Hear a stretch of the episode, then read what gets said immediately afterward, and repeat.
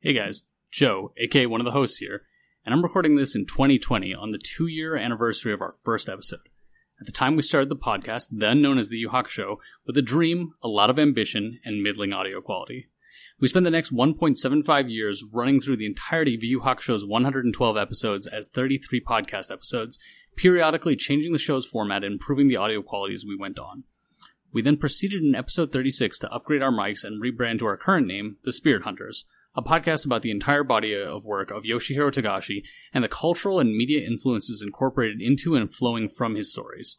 If you're interested in skipping to Hunter x Hunter and beyond, go straight to Season 2, Episode 1, aka Episode 36, and come back if you want to listen to the OG show. Let me repeat, Yu Yu Hakusho ends and Hunter x Hunter begins in Episode 36. But if you're still here for Yu Yu Hakusho specifically, then listen on and give us a second to hit our stride technically and, as podcasters, and consider out of order listening to Season 2, Episode 17, where we interview Hiei's voice actor, Chuck Huber. If you want to learn more or get in touch, hit us up on Facebook at facebook.com/SpiritHunterPod and our Twitter at SpiritHunterPod. Anyways, enjoy the show.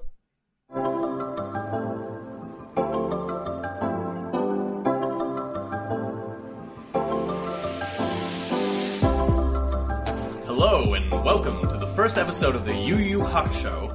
If this is your first time listening, which it should be as this is the first episode, we're a full series rewatch and discussion podcast of the show Yu Yu Hakusho. That's going to get really confusing, but when you see it in text it might do a bit better. Think of this as a book club about punks, poltergeists, and pugilism. My name's Joe Spiro and I'm joined by fellow fans of the supernatural accompanying me on this journey. As this is the first episode, please go around the table and tell us 1. Who are you? 2.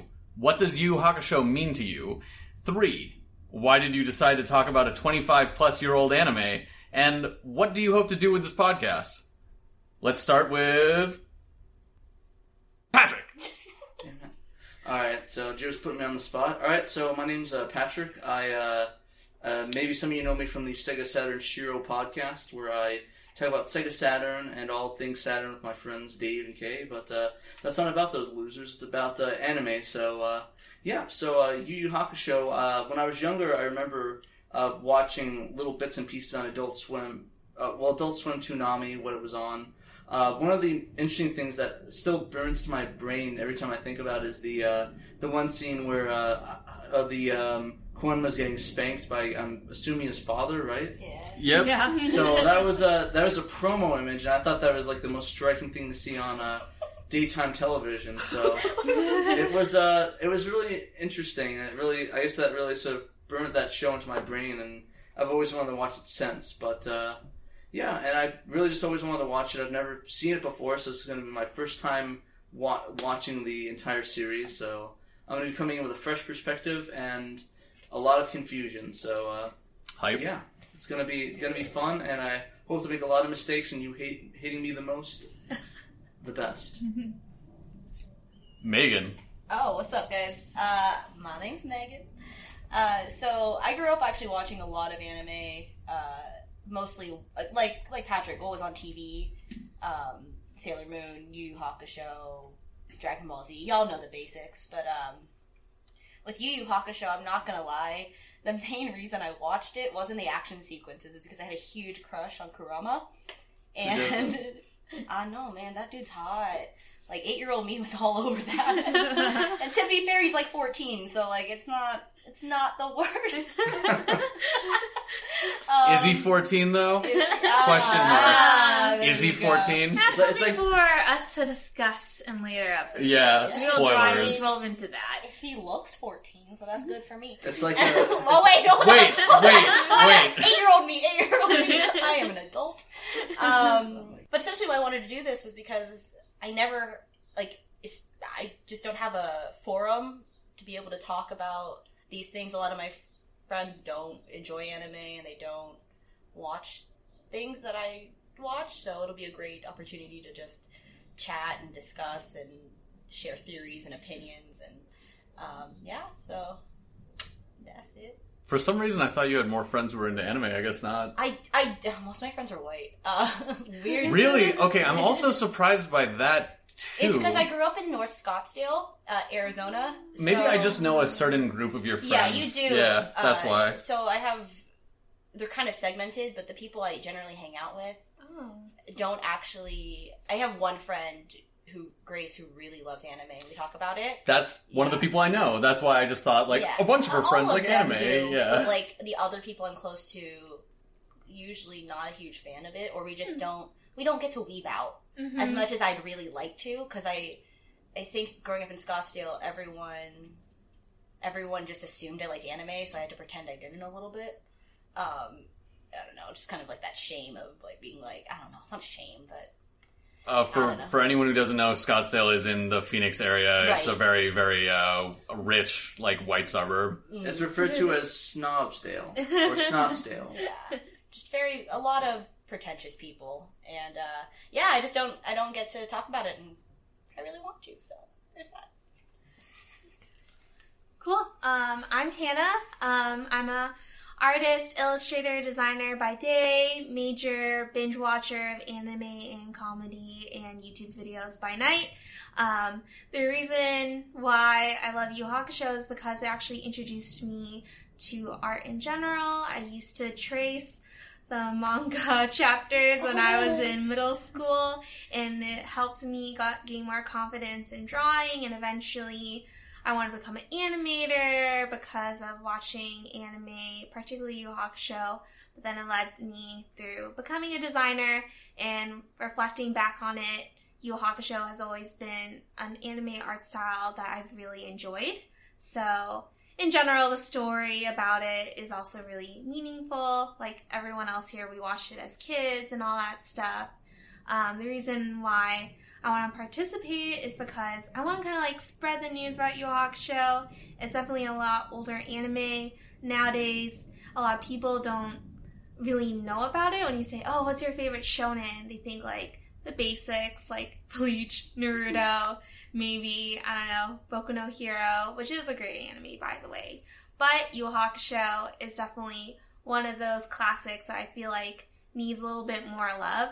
So I'm hoping with this podcast we can all learn more about the show, kind of watch it all together, and learn little neat facts that we just didn't know before.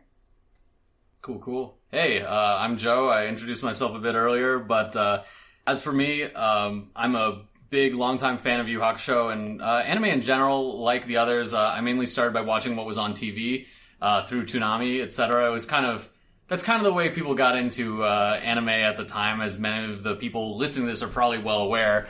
But I think I had heard about Yu Yu Hakusho before, but had like no context for it because, spoilers, but a good number of people on this podcast are Filipino. When some of my cousins moved over from the Philippines, they mentioned the show, but they called it Ghost Fighter because that's what it was called there. It had an alternate dub that... is generally considered trash for a lot of reasons, part of it which has to do with, like, not only bad localization, but accidentally inaccurate localization. Not even like we tried to make it more Filipino. It's like, no, we straight up didn't realize the gender of certain characters, or, like, it's very weird. Whose genders were... changed that. Like Botan's a man? Or no. Like, no. Kurama's a girl, which somewhat understandable. He's a very pretty man.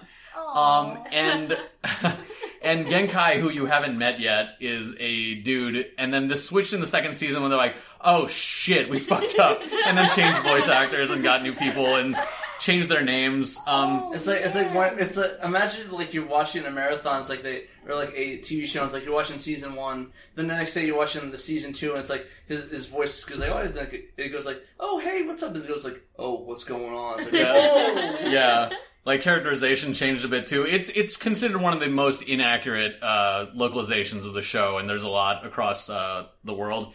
But regardless, Yu Yu Hakusho is one of my favorite anime, and it's one of my favorite anime of all time for a number of reasons, one of which I grew up as a snotty-ass kid who wasn't living up to his potential, and a lot of Yu Yu Hakusho, spoilers, is about kind of like not only accepting responsibility, but like embracing it and sort of like trying to understand who you are in relation to the people around you, your ideals, and society, as like highbrow a theme as that seems. It comes about naturally through just the interactions of the main characters as they grow and sort of learn about a more interesting and subtle idea of the past and like their relationships with their mentors.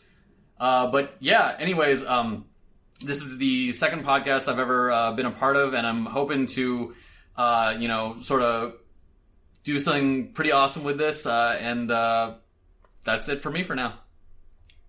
Hey, so I'm Sarah. I'm by profession, I am a admin assistant, aka I just balance people's schedules, including the one for this podcast, so it's a natural fit. Yu Yu Hakusho is a very special show to me. It's not the first anime I watched. That was definitely Hamtaro, and which I loved. But Yu Yu Hakusho, I think, is the first anime that I would revisit later in years. Even when I was going through this whole denial phase, I don't watch anime. What are you talking about? That one I did watch, and I would sneak downstairs when, for some reason, Cartoon Network would decide to put it at like 2 a.m. I would sneak downstairs when my parents were asleep, and I would watch it on low, and I would just definitely make my eyesight even worse watching it in the dark, but just loving it anyway because I just was so engrossed with the story and the characters. And even years later, I still go rewatch random episodes and clips, and I enjoy it just as much as I did when I was 10, when I first watched the episode where Yusuke gets run over by a car. So it's definitely a special series for me, and I do, when we decided to make this podcast, I wanted to join because I just love talking about it, and I didn't really have much of a platform to talk about it, so just being able to put it in words and have like a time to just geek out without any reservation it's like, hell yeah, sign me up. And yeah. So we doing a Hamtaro watch through after this podcast? Oh yeah. Yeah, but then we're gonna make a spin-off one of Ebichu. It's gonna be really good. Yeah, I'm still waiting for that. Oh my god. I want a Tatsunoko cast after that one too. So on that note, let's kind of go into the first episode. Just talk about you know, Yu Yu Hakusho in general, the series / the multimedia franchise TM. So multimedia franchise though? I'd say it was, like, at the time, it was, like, a transmedia property being both, like, you know, a manga, an anime, a bunch of fucking video games, audio dramas, random co-promotions with candies, like, just, like, lots of figurines. There was, like, everything back in the day. But that about seems right. Oh, I just didn't know that's what TM stood for. I'm not gonna lie. Oh, no. TM is trademark. Oh. Transmedia is like a concept that was kind of born with The Matrix, where they're just like, we'll make this a fucking video game, a movie, anime. Oh. But it was pretty much just a way of talking about a lot of things that other things were already doing. Just The Matrix kind of coined it. I don't think the Wachowski brothers, now the Wachowskis, coined it themselves, but it was kind of talked about a lot during that time. I tell you one thing, we can say they're the Wachowski sisters now, though. Oh, yeah, that's true. Yeah. So they went from being the Wachowski brothers to the Wachowskis because there was sort of a gap between their transitions, and now they're the Wachowski sisters. That's true. Yeah, I forgot about that. But anyways... let's get back on topic. We're going to talk Matrix next week. Yep, on MatrixCast.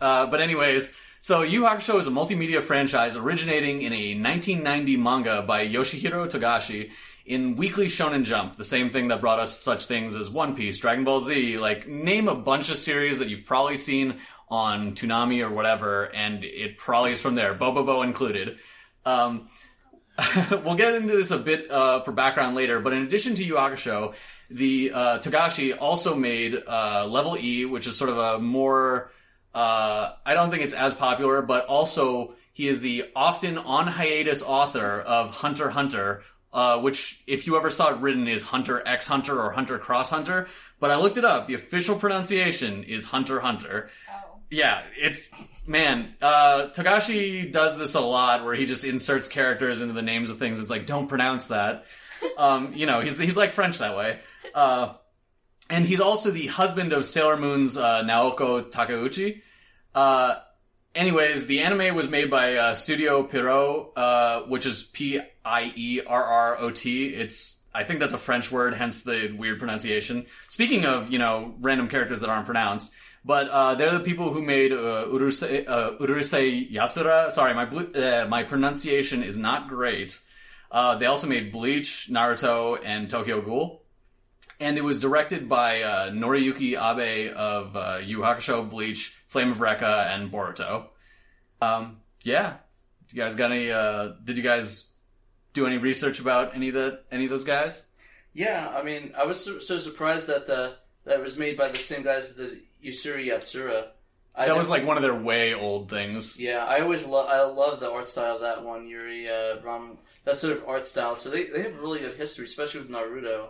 Mm-hmm. So I really enjoy a lot of the works that they've worked on, and I actually never realized that the creator of this was married to the creator of Sailor Moon. Mm-hmm. It's one of those things where they both entered the English-speaking media world at different times, so the connection was harder to make.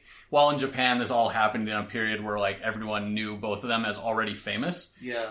We'll get into the details of that later, but the two of them were already very famous at the time that they got married. That makes about sense. I mean, was the eight right there? Both of them are like peak popularity at that point, right? Pretty much. They got married in like the late 90s, so like Hunter x Hunter was huge after Yu Hakusho was huge. Sailor Moon had been huge like forever and is like one of the biggest things that ever come out of Japan, so the two of them were already like super famous. But yeah, so I guess we'll just get on to sort of talking about the episodes. For background, we're planning on watching about 5 episodes every week. That's kind of up in the air, but 5 looks like to be about the golden number. For the record, there's about 112 episodes in the series, of varying levels of quality, but that's a subject for another day. We'll roast those as it goes along. Yeah, but yeah, we might change the number depending on the arc. So I think we want to go with 5 for this one because that's the Resurrection arc, and it's pretty short. And we want to sort of blast out so we can get to the good stuff.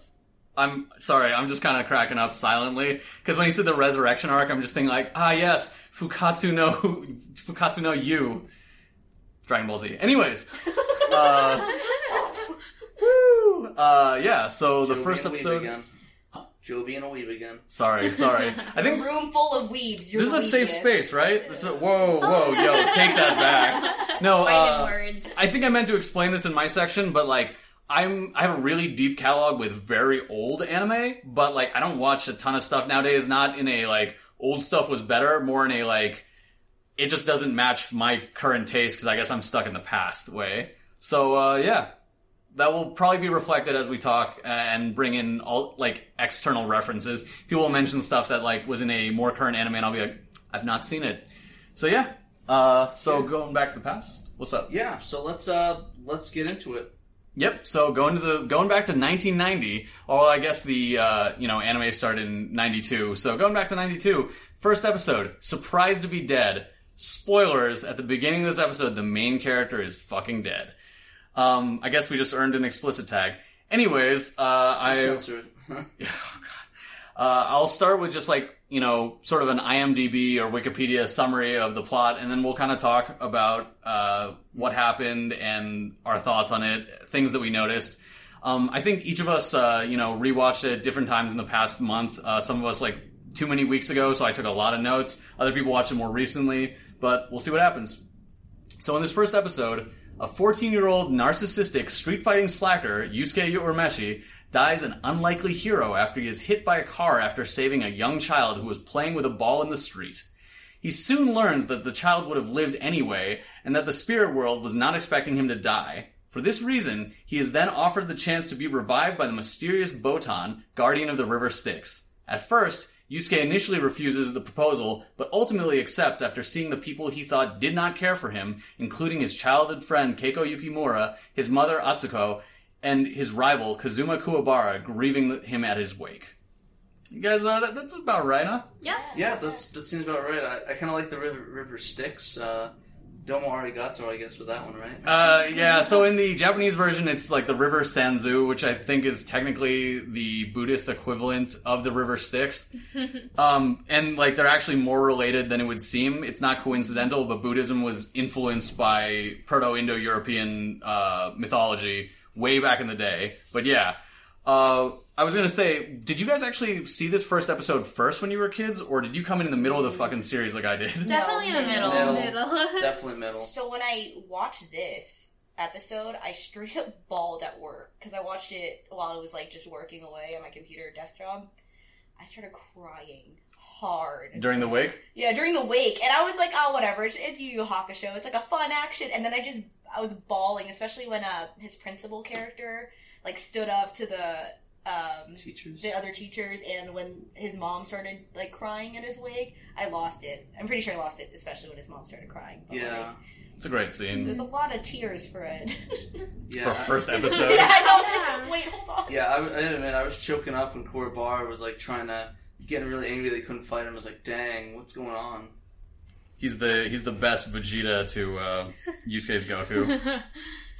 Yeah, so when I first got into the show, I think I started with the Genkai tournament. And like, because of that, I didn't see these episodes until probably like half a year later, so it was nice kind of getting the context, but it was kind of there's a big tonal shift in this series. Like, there's a number of tonal shifts, but this series begins like kind of as this detective... Well, no, it begins as this like... How would you guys describe it?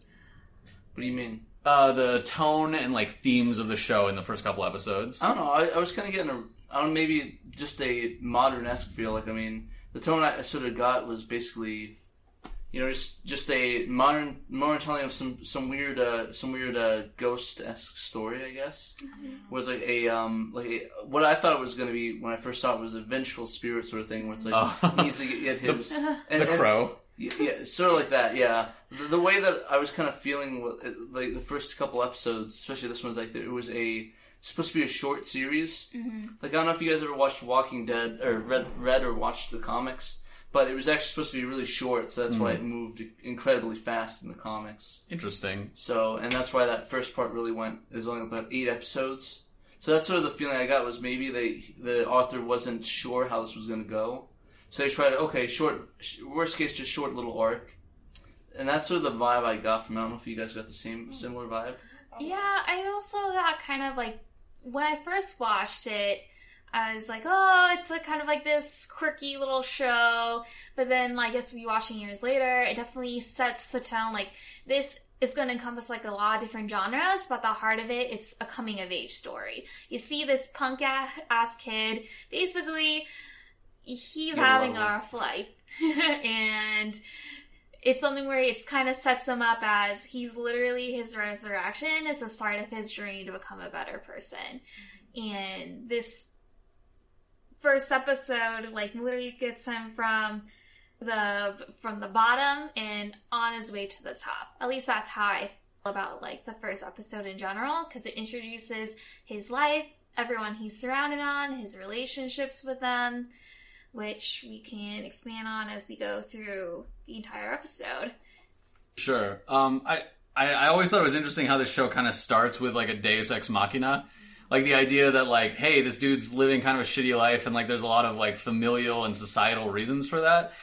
He has a single mom, Atsuko, and they don't go into the reason that his mom is by herself until much later in the manga. They never get into it in the anime. And... it's sort of, he's the troubled kid, and, like, people have, like, a bad idea of his mom.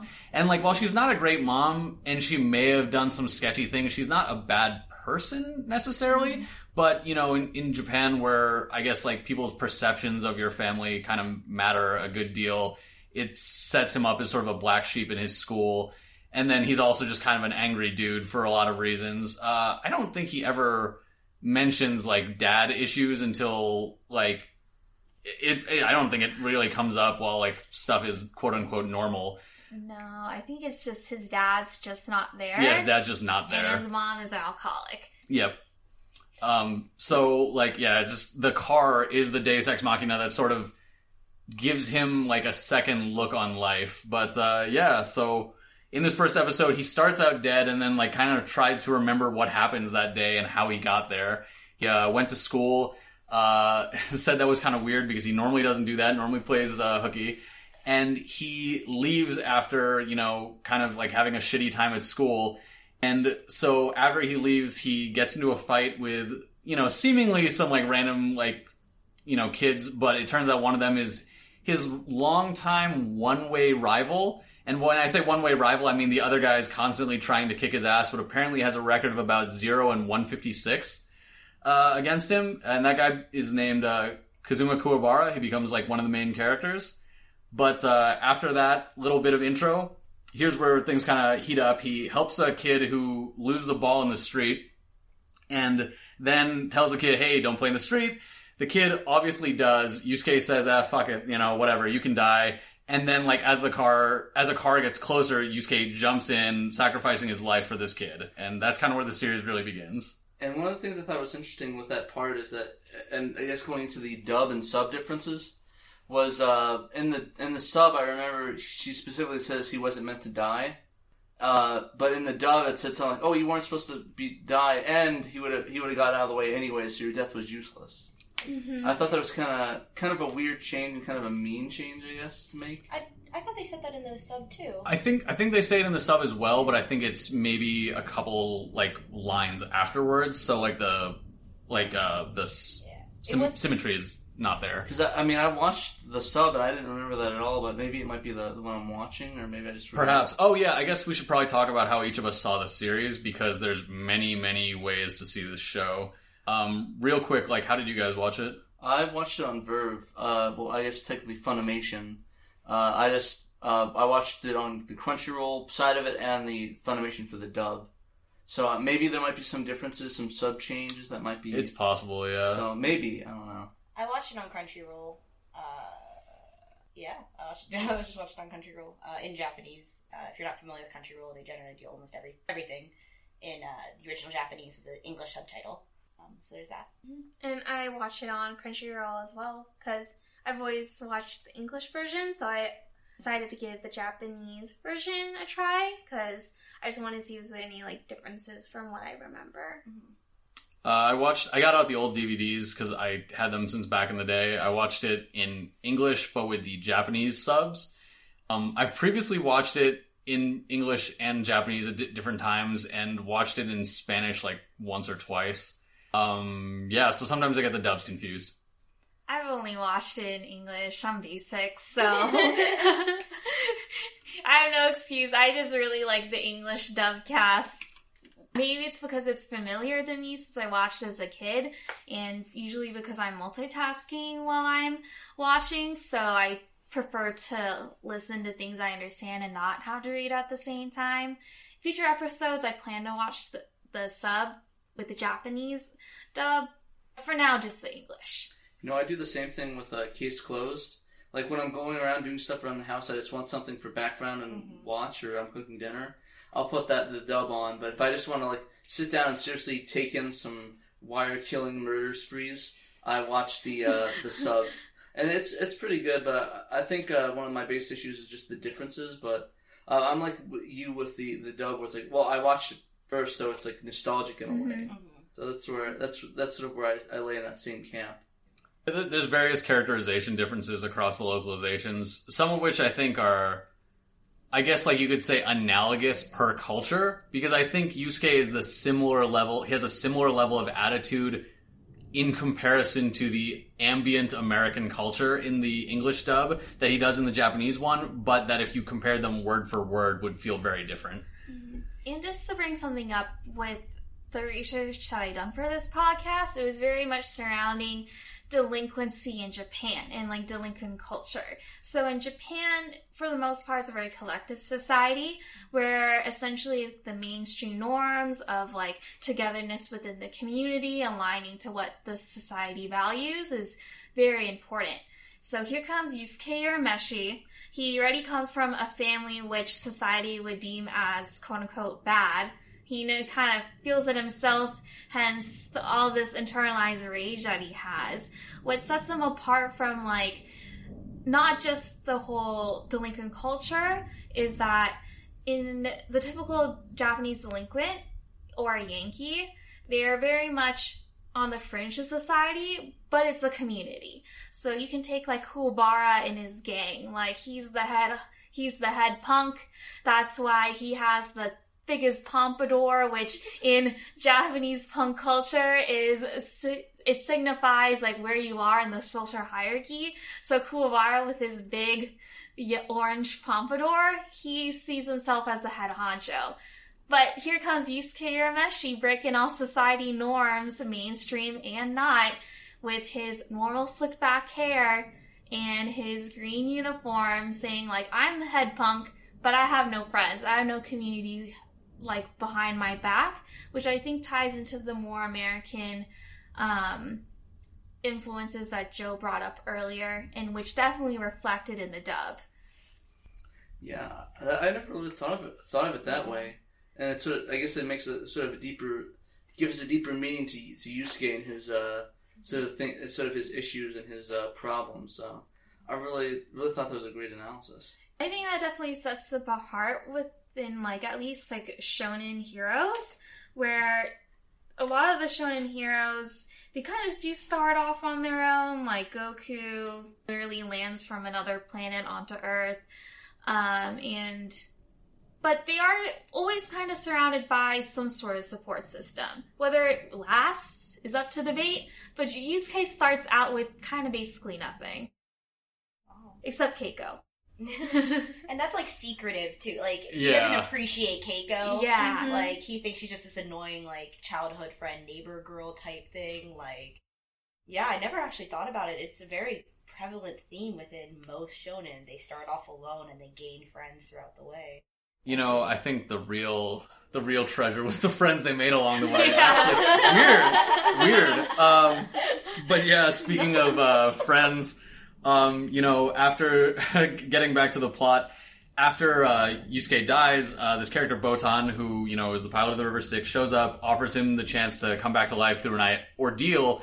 Yusuke initially denies the request, but she basically leaves him off with, hey, see how you feel after you've attended your wake, which is a pretty, like, just, like, heavy sentence to just leave someone on. But he goes to his wake. We already discussed it a bit. But, he goes there, sees a lot of people mourning. He sees a lot of people who don't give a shit about him, which is what he expected. But he sees people mourning he was not expecting. And his mom is sad, which he expected, but I don't think he appreciated, one, the depth, and two, how he would react. He kind of hints at this in a later episode.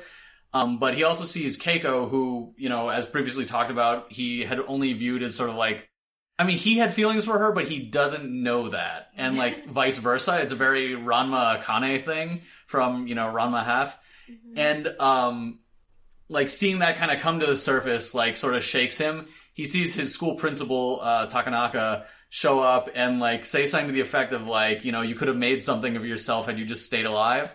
I think it's much more harsh in the Japanese version, yeah, you weren't shit, but you could have fucking done something if you had just stayed alive. Yeah. And then he sees I think one of the ones that's most shocking to him is seeing Kuwabara, his one-sided rival, show up and, like, just fucking break down crying while his buds are trying to, like, pull him off from, like, it's very homoerotic. It's very like, yeah, man, you were supposed to be here for me, and it's interesting. I wish I had somebody that cared about me as much as that as Kuwabara cares about Yusuke. I mean, it's pretty good bro goals. National treasure. Yeah, that protects with our life. Yes, God. But so the final kicker with that scene, though, is, I guess you could say the guests of honor show up. It's the kid who Yusuke saved and his mom. And the kid is like, why was everyone sad? You know, like, when am I going to be able to play with Big Brother, you know, Aniki again? And the mom's just like, I don't think you'll ever be able to play with him again, and kind of like hugs him and starts crying. And it's a really fucking touching scene, like, even for my jaded ass. But yeah, so after this, Yusuke, like, agrees to the trial and sort of sets into motion what's going to happen here. Yeah, and I thought it was a really decent intro of an episode for that. Mm-hmm. I think it established all the characters well and how they related to Yusuke. Like, I remember when Yusuke, after he got basically yelled at by Iwamoto, that one of the teachers that hates his guts, comes back home and he's just like cleaning up the mess of alcohol bottles that his mom littered all across the kitchen sink, and she's like, your home right home. If you're going to be home, quit school. It costs a lot of money. And he's like, yeah, whatever.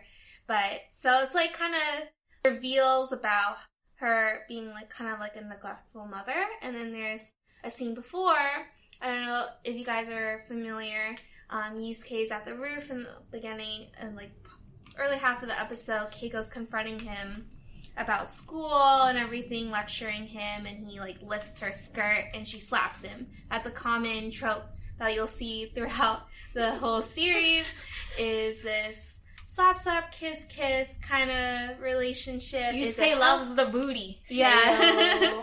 And so after he grumbles off and leaves, Keiko's friend approaches her and he's like, oh my god, how do you handle that guy? He's so scary. And she's like, it's just Yusuke.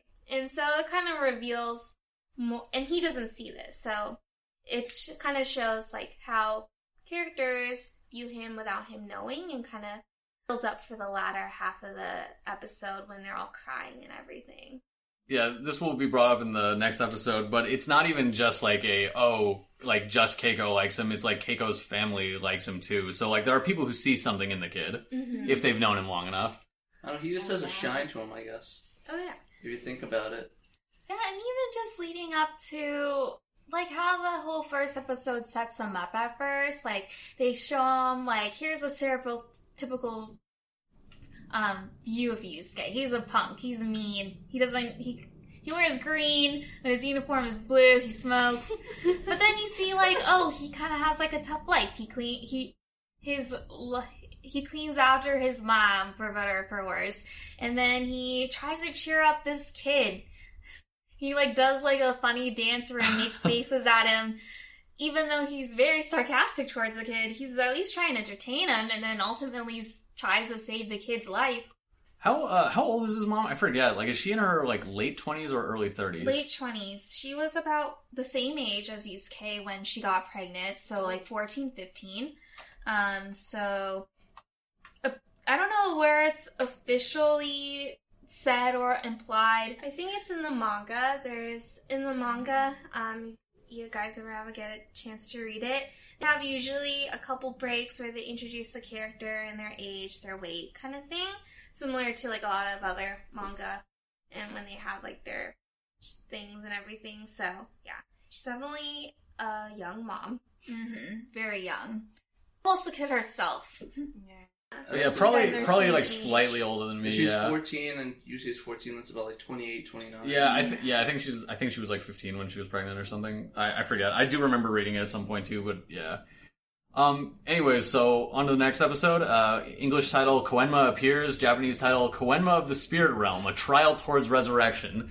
This will be a general trend, but the Japanese titles are much more verbose and, like, frankly, spoil some stuff sometimes. I think that's just the culture thing. It is just the culture. Dragon Ball's the same way. Oh, it's like, look out, Goku fights this guy and then dies, and then Goku the Super Saiyan, like just like stuff like that. Yeah, are you sure? It's like I'm pretty sure that was supposed to be an exclamation point, but yeah, whatever.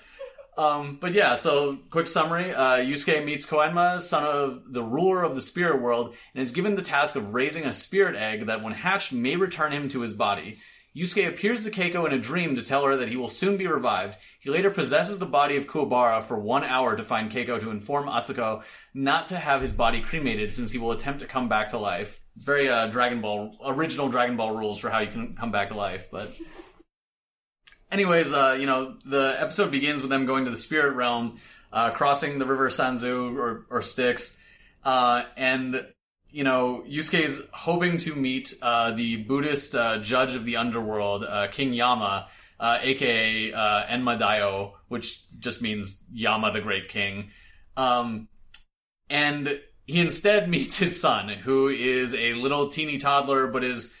Thousands? Like, hundreds or thousands of years old. I forget. These are demons we're talking about. Like, that, like them being 15,000 years old is probably, like, one or two. So, actually, like four. This will become more and more confusing. Well, it will become less confusing as the series go on, but it will become more confusing at first. The use of the word demon, apparition, and many other things is interchangeable for a while, and then slowly becomes to mean different things. So these guys are technically gods, rather than demons, but they don't make that clear until later. It's interesting. Yeah. It's especially confusing in the English dub because they start with one system and then switch completely later.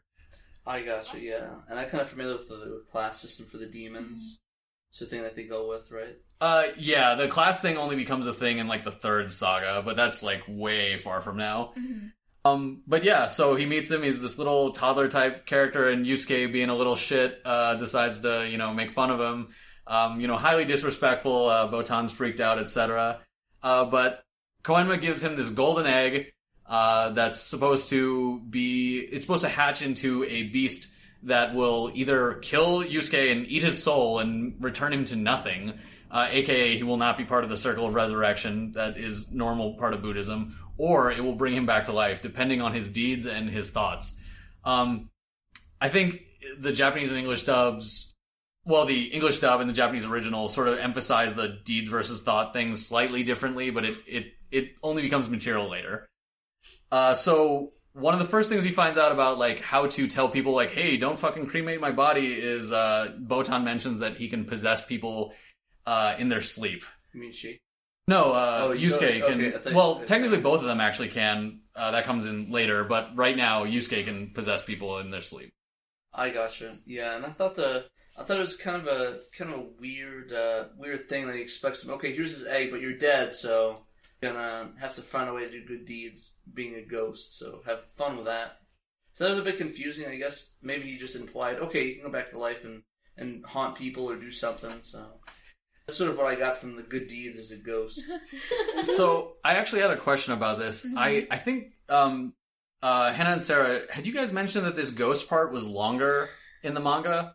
It was a bit more. So, in the manga, this can go on...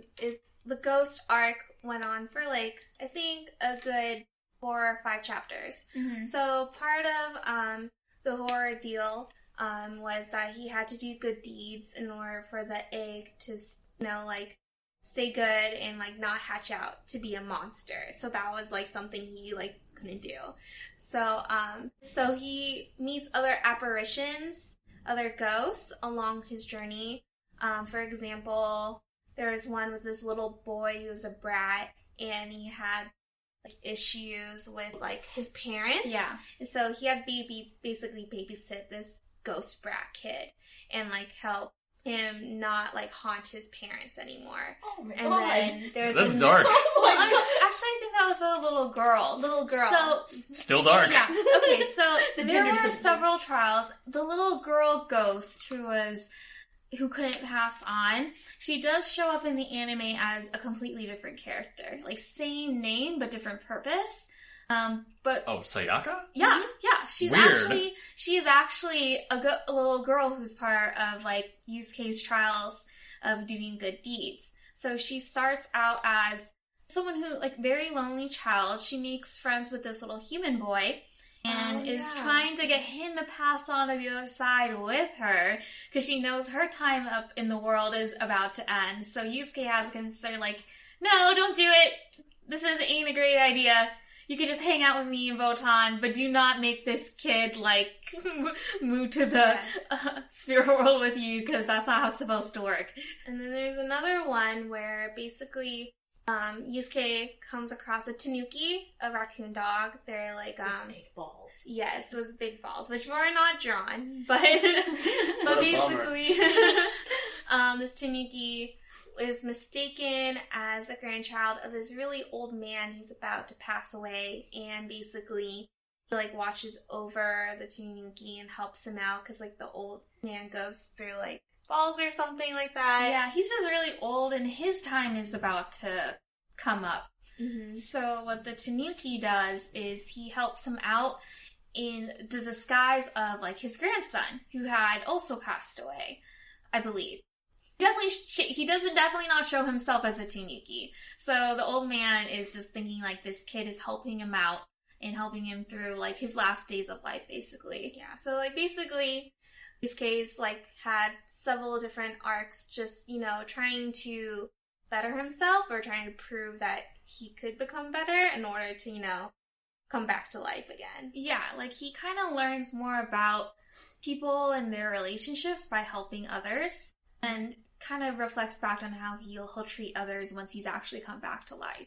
Okay, so then it sort of flushed out that they were supposed to be ghost trials and not like... Yes. Okay, that's where I was really confused. So I really wish they would have shown just one or two of those. Yeah. They were kind of small, though, so I think it would have bogged down the speed of the series.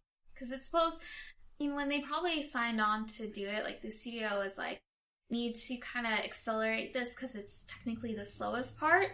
Would the Dark Tournament have been going on in the manga at the time that they started making the anime? Yeah, I think so. So they probably wanted to get to the fighting as fast as possible. Because the manga started in 1990, and by 92, probably deep into the Dark Tournament. Yeah, and the series had become really big for being a martial arts manga. Mm-hmm.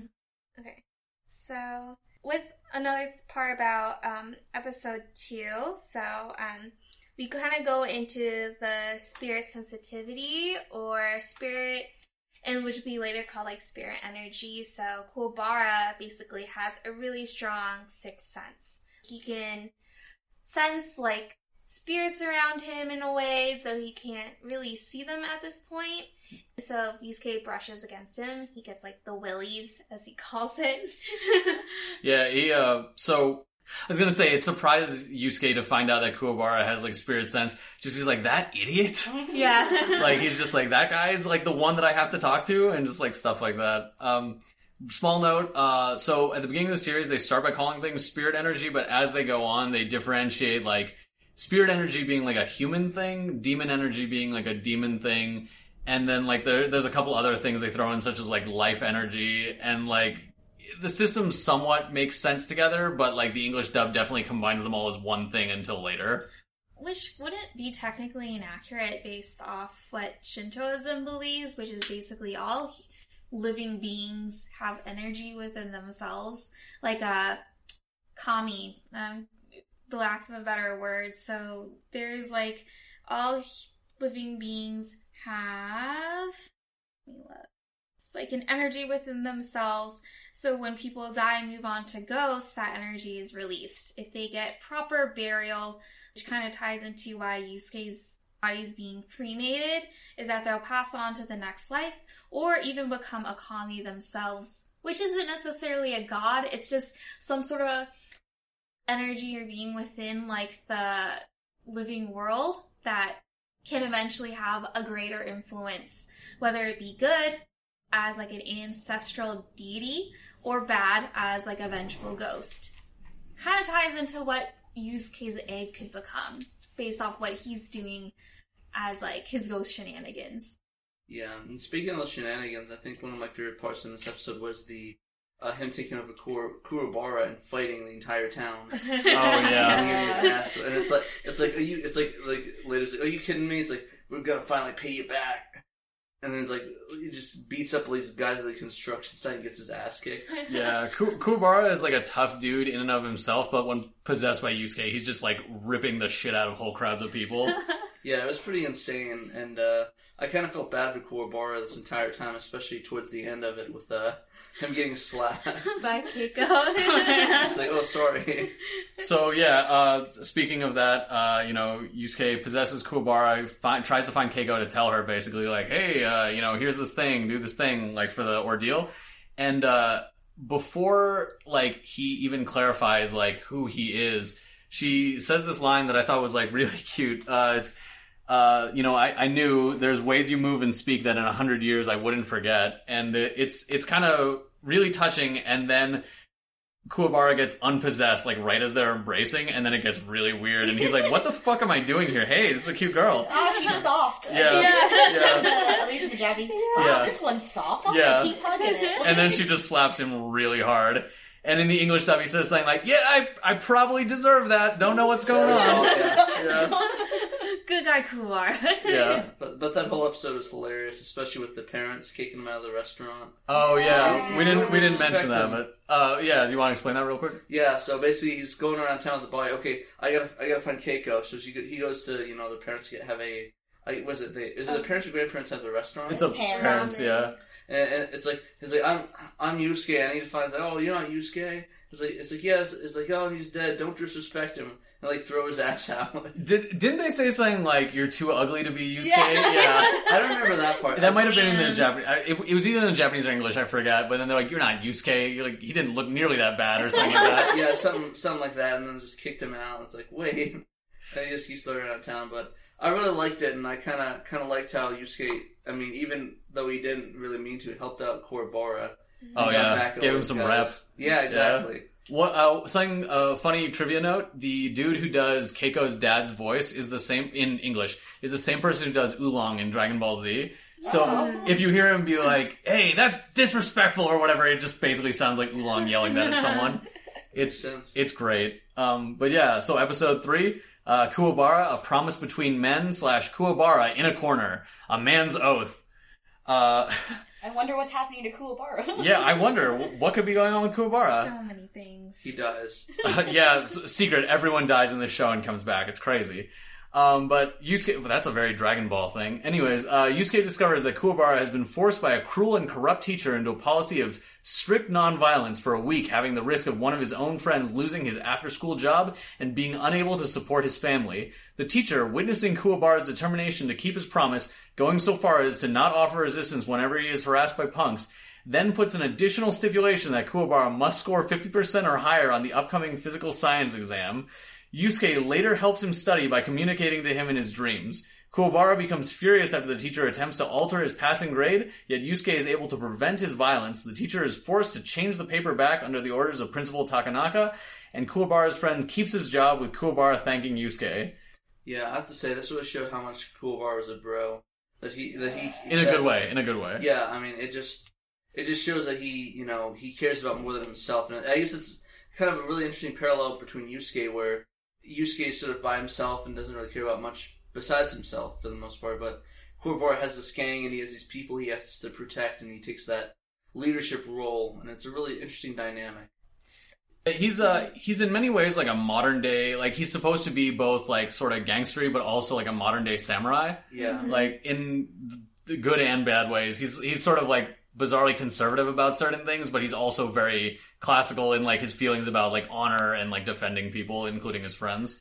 Exactly. And I think that really ties into just like the whole culture of delinquency within Japan. Like the Yankees, they were essentially isolated by the mainstream because like, hey, who are these punk ass kids? Typically from working class, sometimes suburban. Just dressing weird, not going to school. Kind of everyone does destined to see them as like the dregs of society. And because they're isolated, they have a community for themselves. And they do come with a very strict moral code of making sure to take care of their own, which Kuwabara does so much. He's like, I guess as close as you can get to like a modern day samurai with his strict moral code. Yeah, like, I'd say, like, more on the wandering side rather than on the, like, working for a feudal lord side. Well, yeah, I guess in that way. But, like, in the sense of, like, I'm gonna protect you. Oh, yeah, I wasn't like, taking out from your point. I meant more like, yeah, let's just mold it in such a way that people kind of see the parallel better. Yeah. But yeah, so, you know, we kind of discussed the main theme of this episode, but it starts with a dude threatening Keiko with a 5,000 yen toll in the Japanese version and a $500 toll in the American version. God. Which, so, for anyone who doesn't know the conversion rate, it's generally approximately 100 yen to $1. So, the American dub's price is about 10 times as high, because the 5,000 yen would be about $50, which is something that you could actually get from a middle school student, as opposed to $500 fucking dollars. Like, what was this person trying to do? Maybe the inflation rate was different between Japan and the U.S. So that's a whole big spiel that I could go into. It's very... I thought about that, but then I remembered this dub was done in early 2000s. It wasn't different.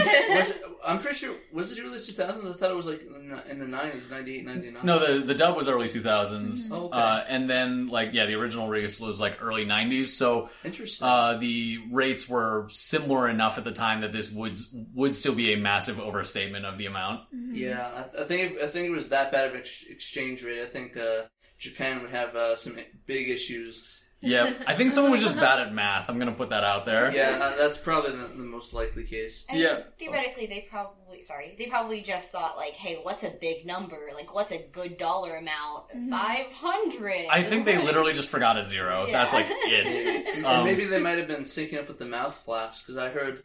Because I know that's possible, that, yeah. Because if the mouth flaps don't sync up to what the dialogue is, they have to rework it to have the same meaning. There's actually a really interesting video that one of the Kaiser Neko from Dragon Ball, or Team 4 Star that does the Dragon Ball Z Bridge, did a video on that whole the lip flaps, and a whole video on the why they don't redo the lip flaps and instead of just sort of matching it.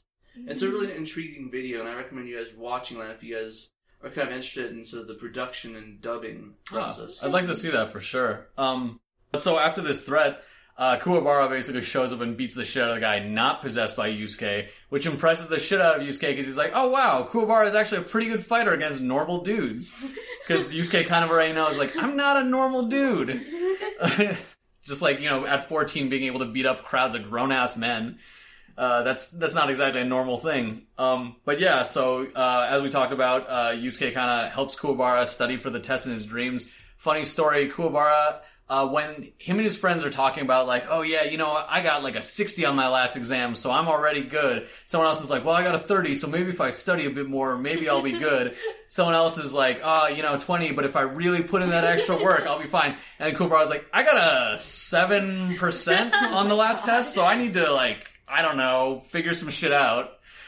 So it was a long, hard study session. I was kind of hoping that he would actually maybe push it to like 80 or something and be surprised, because he put a lot of work into it. I mean, more studying than I might have done in my life. You should keep watching the show. That's all I'm going to say. I gotcha. But yeah... So, you know, as Kuwabara is going to the exam, some guys, like, are about to challenge him to a fight, making him either late or he would have to fight the guys, which would then be reported to the teacher and he'd get, kicked out anyways. But, what happens instead is Yusuke, possesses some girl who gets knocked out by one of the people pushing her into a pole. And this, like, I don't know, probably like 13-year-old girl just, like, shows up, beats the shit out of these dudes, like, just, like, repeatedly kicks one of them in the nuts, like, stomping on the dude's nuts. It's, like, amazing. And, like, her friend is like, ah! It's great. She then comes out of the possession and is just like, what did I do? It's an amazing scene. But basically, the tests are graded and, like, they all passed, but one of the teachers being, well, two of the teachers being, like, the biggest dickbags on the planet, Akashi and Iwamoto, one of them's like, let me show you an alternate way to grade in the English version, and then he just fucking erases or changes one of the answers. It's like, yeah, cool. And they do this in the view of the principal who's also good guy teacher.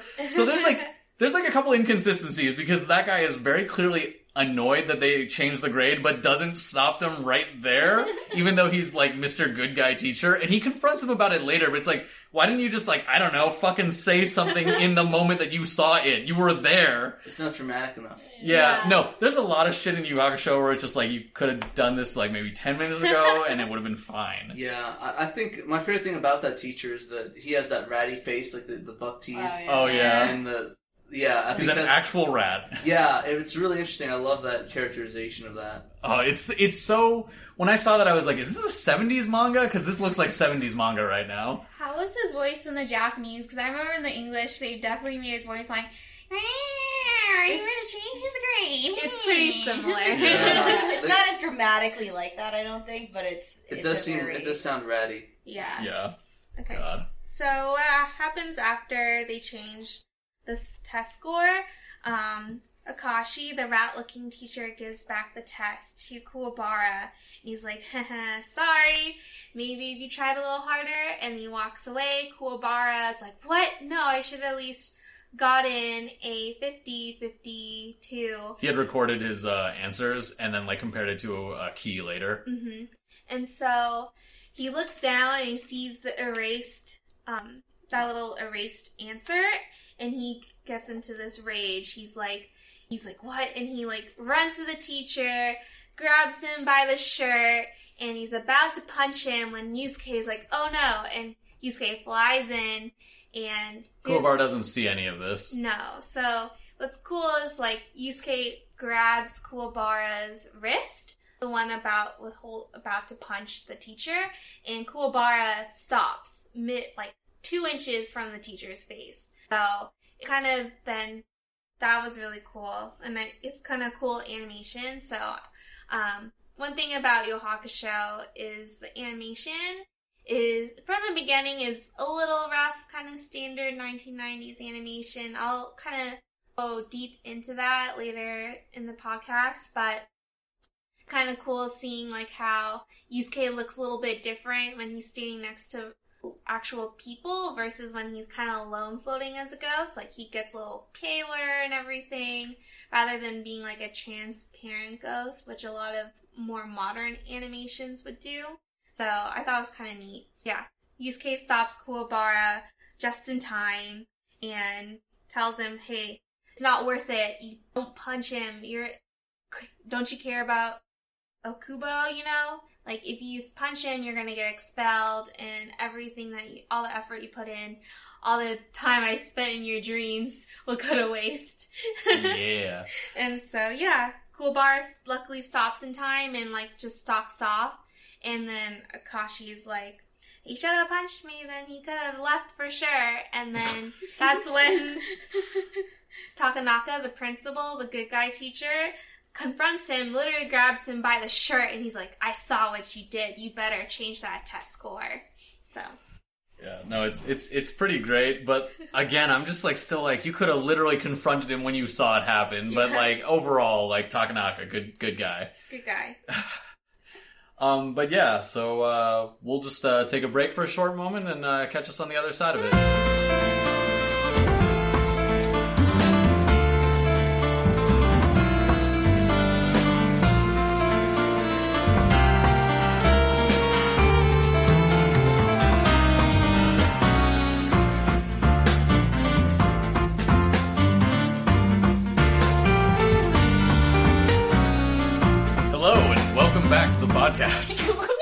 Hello, it's me, Mr. Sexy Voice. This is me you're looking for. Okay, anyways, hello and welcome back to the Yu Yu Hakusho. I will learn how to pronounce things, it's pretty good. Anyways, on to episode 4, Requirements for Lovers / Hot Flames, Ties of the Beloved. Those are really interesting names. They both sound like a single chapter, like manga of some sort. Oh, one shot? Yeah.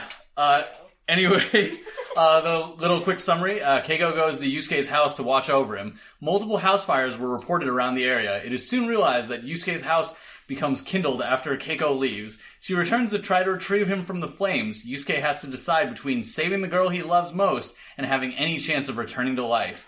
Yusuke chooses to throw his spirit egg into the fire to save Keiko, and in doing so, earns the right to return to life. I just realized something. So, Amazon Kindle, Amazon Fire. I didn't put those two together. Oh, fuck! Okay. So, my immediate reaction was to give you guys some shit. Then I remembered, have you guys played Final Fantasy? Which one? Any of them. There's like 15 I haven't finished one. Do you know what the revive item in the game is? Yeah, Phoenix Down. Phoenix Down. So I always thought it was like, oh yeah, you're down and then you rise like a phoenix. And then like someone's like, yeah, like feathers. And I'm like, oh my god, Phoenix Down! Oh, okay. Like Phoenix feathers. Down is feathers. Yeah. Oh. Yeah, that, like, someone on the Giant Bombcast pointed that out, and I was like, what the fuck? My whole life is a lie. But yeah, otherwise I'd give you guys more shit. But anyways, interesting episode. So this starts with Koenma sending a creepy little girl named Sayaka, who is a messenger in the anime, but apparently in the manga was not at all this same character. So I'm kind of wondering why they did this. Do you guys have any thoughts? Or I think in the manga they do bring her back, she continues her journey with Yusuke in the manga after him convincing her not to like get the kid to go into the spirit world. So the girl just develops a crush on Yusuke, so she kind of trails behind judging Keiko and all this stuff. Similar questions that's actually in the anime. So in the anime, I think they just repurposed her to be a actual, like, Inspector. Inspector. Yeah. Inspector, I guess. Yeah. So in the manga, Sayaka, who's the little ghost, she just has, like, a crush on Yusuke. Is just, like, following him around. And in the anime, they were like, okay, we need to give her a little purpose. She's a fun character.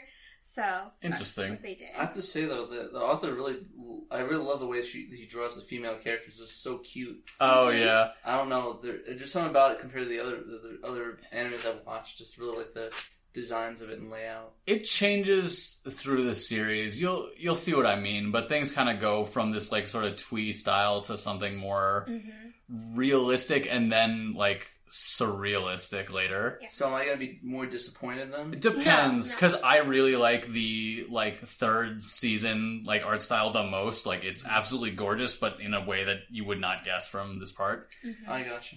But yeah, so, anyways, so she's brought back, so she's brought there, and she says something to the effect of, like, there's no point in you coming back if no one wants you there. And so she's there to assess, you know, the connection to Keiko. And after observing her for a day, including reading of passage of, like, Heart of Darkness, she says, she's popular, good at sports, and smart. What's she doing with you? And so, you know... Where does that sound familiar? It's a lot of things. A lot of people, you know... Personal experiences, maybe? Is that what you're saying? Or what's up? Yeah, a little bit. Woo! Anyways. We're getting deep here with the Yu Yu Hakusho. Yeah, deep dive, Patrick's life. Yeah, I'm doing some dating sims. We'll talk about that later. Anyway. But, so, you know, this guy approaches her and she says something to the effect of, like, oh, I really loved how you read that passage in that book. And she's like, I have someone already. And he makes the weirdest... Like, he goes from being this very cute guy to making the weirdest fucking face and making the weirdest fucking scream that's just, like, out of fucking nowhere. But, yeah, so she turns him down and... In the American version, Sayaka says something to the effect of, like, yeah, Yusuke and Keiko might need counseling, but I think there's a strong feeling here. Interesting. Yeah, while in Japanese, all she says is, like, yeah, I'll just need to investigate more. It's a lot nicer, I guess you could say.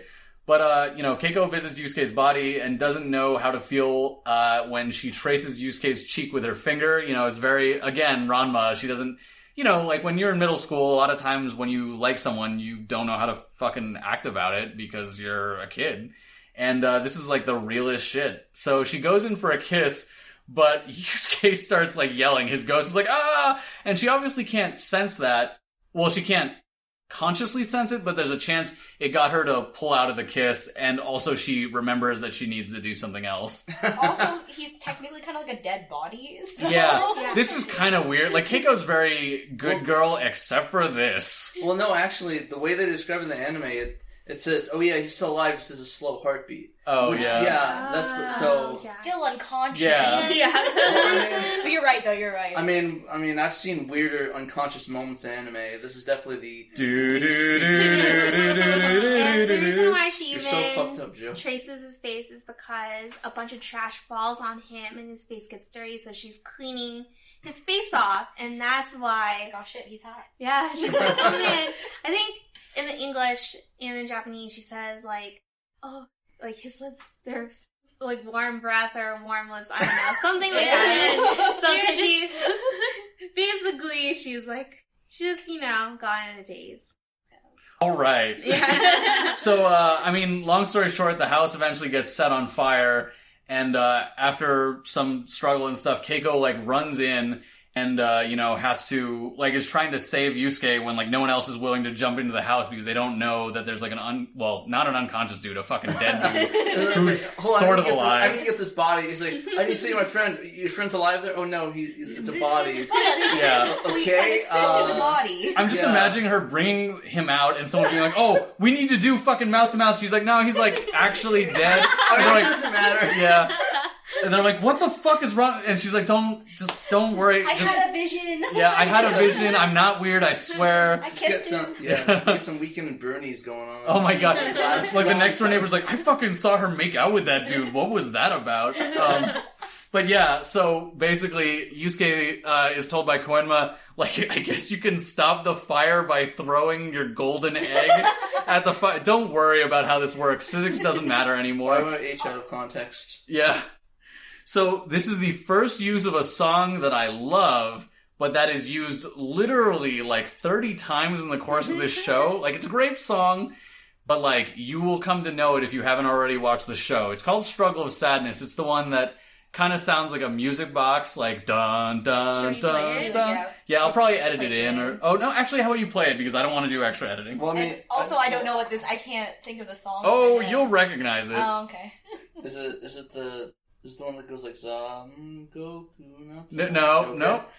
I see what you like to watch. Oh yeah, YouTube feed as you brings it up. Yeah, that first one was spoilers. Oh. Yeah. That's sounds like Tears for Fears. The intro to, what's that one? Oh, kinda, yeah. You know what one, what is the name of that song? Head Over Heels. Yeah, yes. Yeah. It's a great song. It is used in some really good moments where it's like, oh man, this guy might fucking actually die. But then they just use it like literally 30 times. And you're like, I know this guy's not going to fucking die because you play this every fucking time. Are you talking about Head Over Heels or the song on there? The song on there. But like, you know, every I'll start time using... Head on Heels comes on in the background. Everyone dies. I almost died at a shopping mall once. It was weird. Dude, that song's legit. So Yusuke throws it in. And, you know, after everyone gets out of this, Kuwabara is there and is holding... Oh, that's supposed to not say Yusuke's hand. That's supposed to say Keiko's hand. But yeah, you know, Kuwabara's holding... I mean, it's Freudian slip. I mean, it's essentially it's what happens. Yeah, but Kuwabara's holding Keiko's hand and Yusuke's really annoyed about it until Botan points out, quote-unquote, Yusuke's chances of ever coming back are gone anyways. So Atsuko, Kuwabara, and Keiko are hopeful for what is, you know, the time being an empty shell. Like, basically, like, everyone who's a ghost right now is like, he's never fucking coming back. But, like, you see in the foreground, everyone who's alive being really happy that they, quote-unquote, saved Yusuke. So it's this really sad moment, actually. I guess you could say that he is the man who saved Yusuke in Part 4. Oh, god damn it. That's a JoJo's Bizarre Adventure reference. But, yeah, no, so, long story short, Koenma brings him back to life saying... because you were willing to do this, we can, you know, bring you back. So here's a weird part where the Japanese and English versions had two very different interpretations of these events. In the English version, they said something to the effect of like, yeah, if you hadn't thrown the egg in to save Keiko, you would have been eaten because of like the shitty way that you were feeling and dealing with people up to this point. But in the Japanese version, it actually has a very different explanation, which is, yes, if you hadn't thrown that in there, you would have been eaten, not because of anything you had done to this point, but because you would have, like, not gone out of your way to save Keiko, which means that you would have valued your ability to come back more than, like, the person that you want to come back for.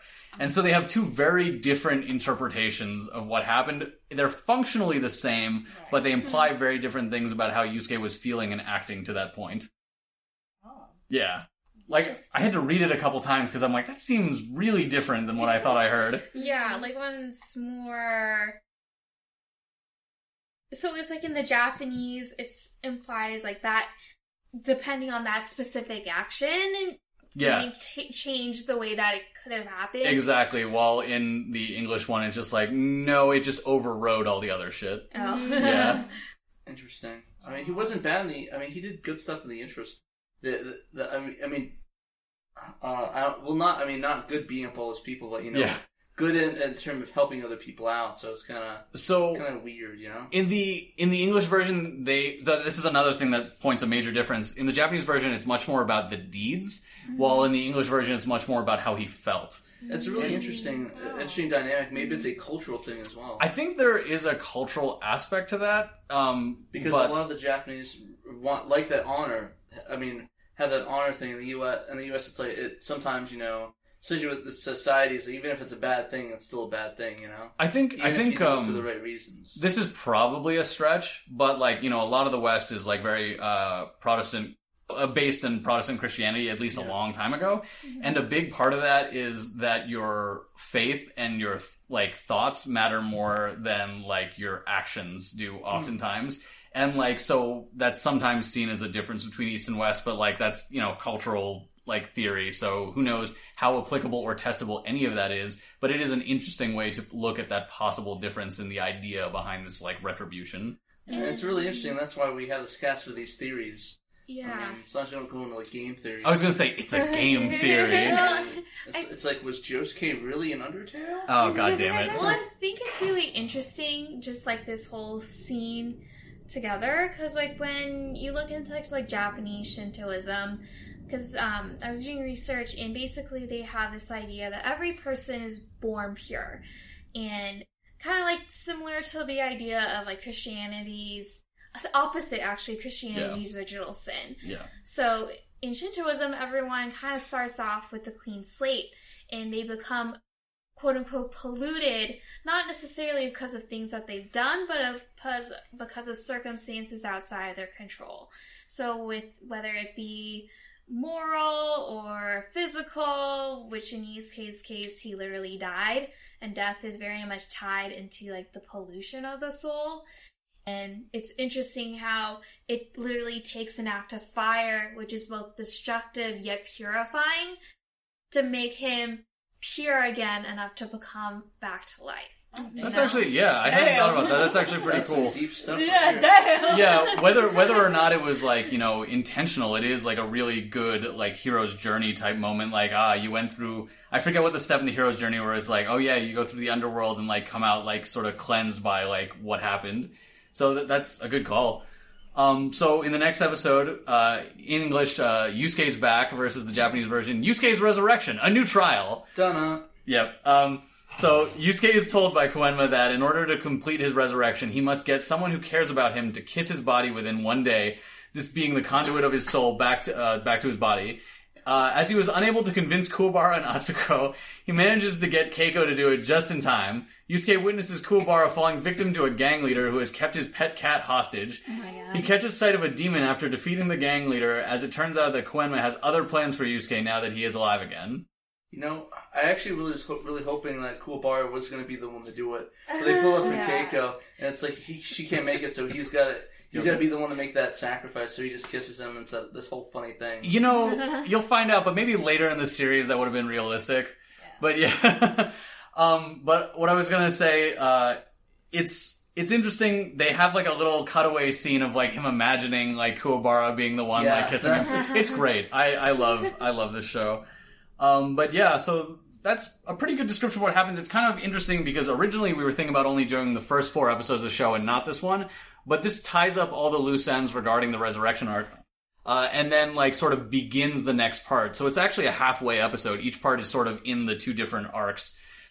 With the first part, you know, just finishing off like, hey, he comes back to life because his body's, like, glowing. And they explain that apparently your body and your soul have to be at a similar wavelength in terms of, like, their spirit energy, like, rhythms in order to come back or be forced back into life. And they explain for some reason that Yusuke has an incredibly long wavelength / like low frequency, and that if he misses this opportunity, it's going to be 52 years of him being in a fucking coma before he comes back.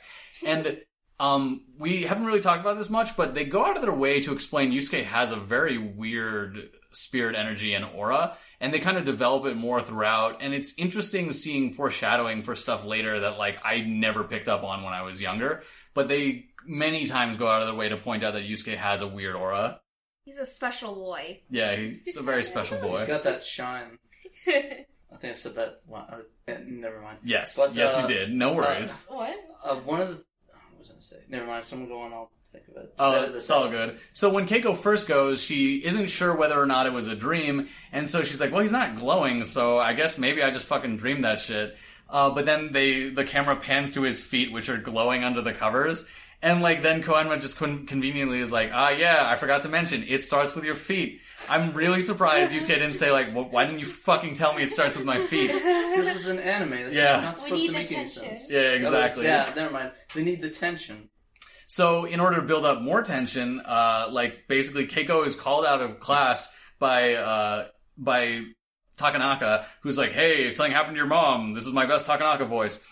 And she goes to the hospital, finds out her mom passed out of exhaustion because there's been like a heat wave, and maybe the place isn't, like, well air conditioned that they work at. And so Keiko decides to stay with her mom, like, all night, which is, you know, going to be a problem because Yusuke would talk to her in her dreams, and that's the easiest way for him to communicate with anyone. So he tries to get Kuwabara, who happens to be at a pretty kick-ass arcade, just playing games. And this is actually a thing that happens throughout the anime. People enjoy video games a lot, including characters who you wouldn't guess that based on their age, but that's another thing. Well, I mean, I wouldn't blame them. You see those Japan arcades, those candy cabs? Oh, yeah, back in the 90s? Yeah, sick stuff, dude. I would kill to play some. Actually, I'm trying to look for those candy cabs, trying to find one locally. Oh, good shit. I just want one for my den. I don't care. I pay $1,000 for one of those things. Damn.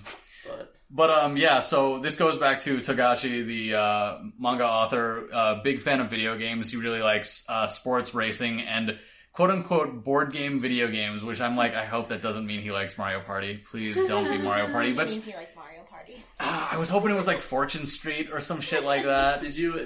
When did you take a hiatus? Did you take it like in the mid-90s? Because maybe he might have been playing too much Mario Party. I hope not. It was in the mid-2000s. I gotcha. Yeah. Okay, so probably not Mario Party.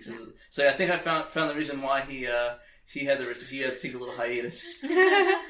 I forget. Is it this moment where they show where Atsuko is?